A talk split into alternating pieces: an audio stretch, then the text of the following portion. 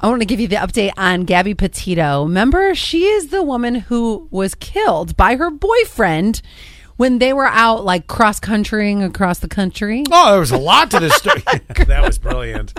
Uh, well, yes. And then, yep, and then he went to Florida and then uh, what was he? Ate by He- alligators? He went home, and uh, and it- there was so much suspicion around that story. I I have stood by it though from day one when he returned home, and the whole family went on this camping trip immediately afterwards.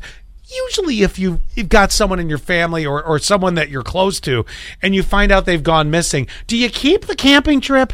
no. if it's within 12 No. hours of coming home and finding out. So anyway, Now it wasn't their daughter that went missing, but it was still their their boyfriend's girlfriend. Oh, but if I'm you- sorry, their son's girlfriend. if you remember all the stories, oh, we love Gabby like a daughter. We Oh. thought they were going to be together forever. and I this and know. that. And- Oh, yeah. but back to when they were cross countrying across country. Y- yes. Uh, so remember they stopped when he strangled, he dan- you know, and dangled her and, and Strangled, he dangled strangled her? Yeah, yeah, right. Just trying to add to your flavor of your story.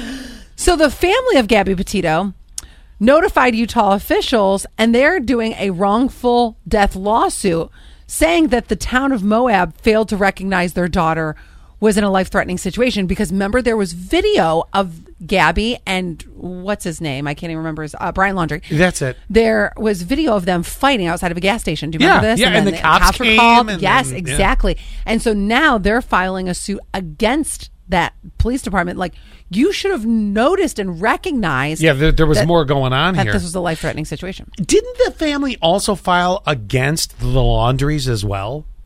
I believe. I yeah. think they did go Yeah. after that for because Yes. I, I've said it since day one, and I will stand by it. Those parents are shifty. I would Hmm. Oh, yeah. have expected them. I, I wouldn't have shocked me if you said that they were drug dealers and they were keeping it hidden, and then Okay. it came out. What? Like That's- that can't happen? What? That's a bit much. O- Okay. Mr.